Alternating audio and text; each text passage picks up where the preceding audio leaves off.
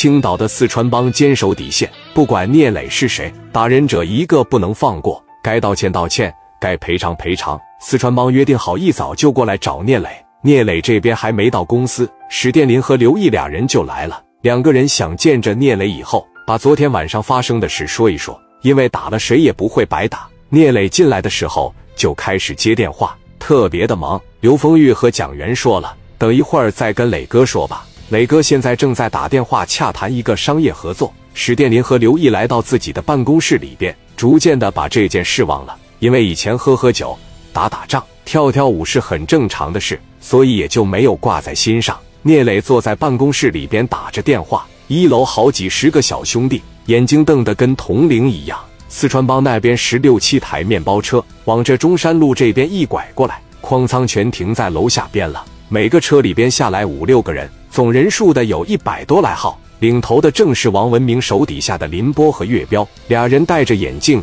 穿着西服。后边的小兄弟们一点一点地把磊哥的全豪实业公司包围了。一楼这帮兄弟这一瞅不对，从架势一看就是来打仗的。林波一进来就说道：“把聂磊叫下来，告诉他穿帮到了，告诉他王老大手下第一大林哥到了。在聂磊没有下来之前，在没有抓到昨天砸场子的那帮人之前。”我是不会打你们的，先去把你们老大找下来。磊哥手底下的兄弟挺有眼力，一看来了这么多人，也不敢轻易的动弹，去办公室找磊哥去了。此时，史殿林和刘毅还坐在办公室里喝茶呢，还不知道楼下发生了啥事儿。磊哥还在电话里谈事情呢，一见下面兄弟慌慌张张进来了，就问道：“怎么了，哥呀？出事了！底下来了一百多个人，给我们围上了。”蒋元来到对面办公室。打开窗户一看，不自觉的就脱口：“哥呀，这底下的他妈一百二三十号人呐，而且手上全是五十四。”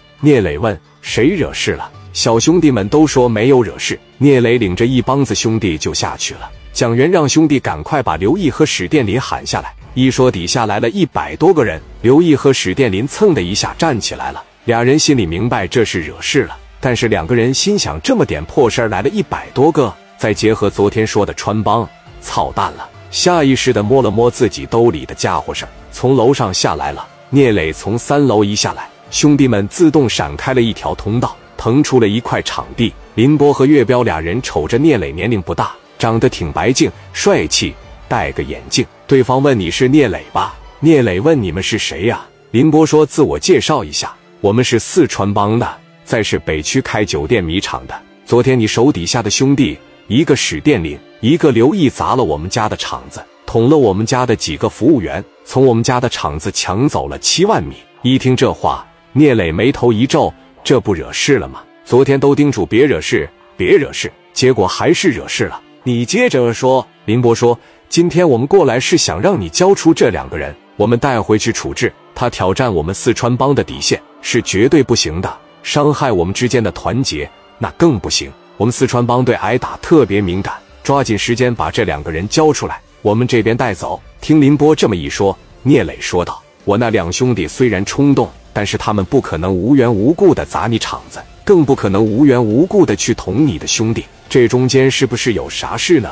聂磊刚一说完这句话，史殿林和刘毅两人就走上来，恭恭敬敬的站在了面前。聂磊表情平静的问：“你俩怎么回事啊？昨天你俩干啥去了？”刘毅和史殿林把昨晚发生的事详细和聂磊做了汇报，临了又把未能汇报聂磊的原因做了解释。最后，刘毅说：“对不起，我错了。”聂磊听完，看着林波说：“听明白了吗？”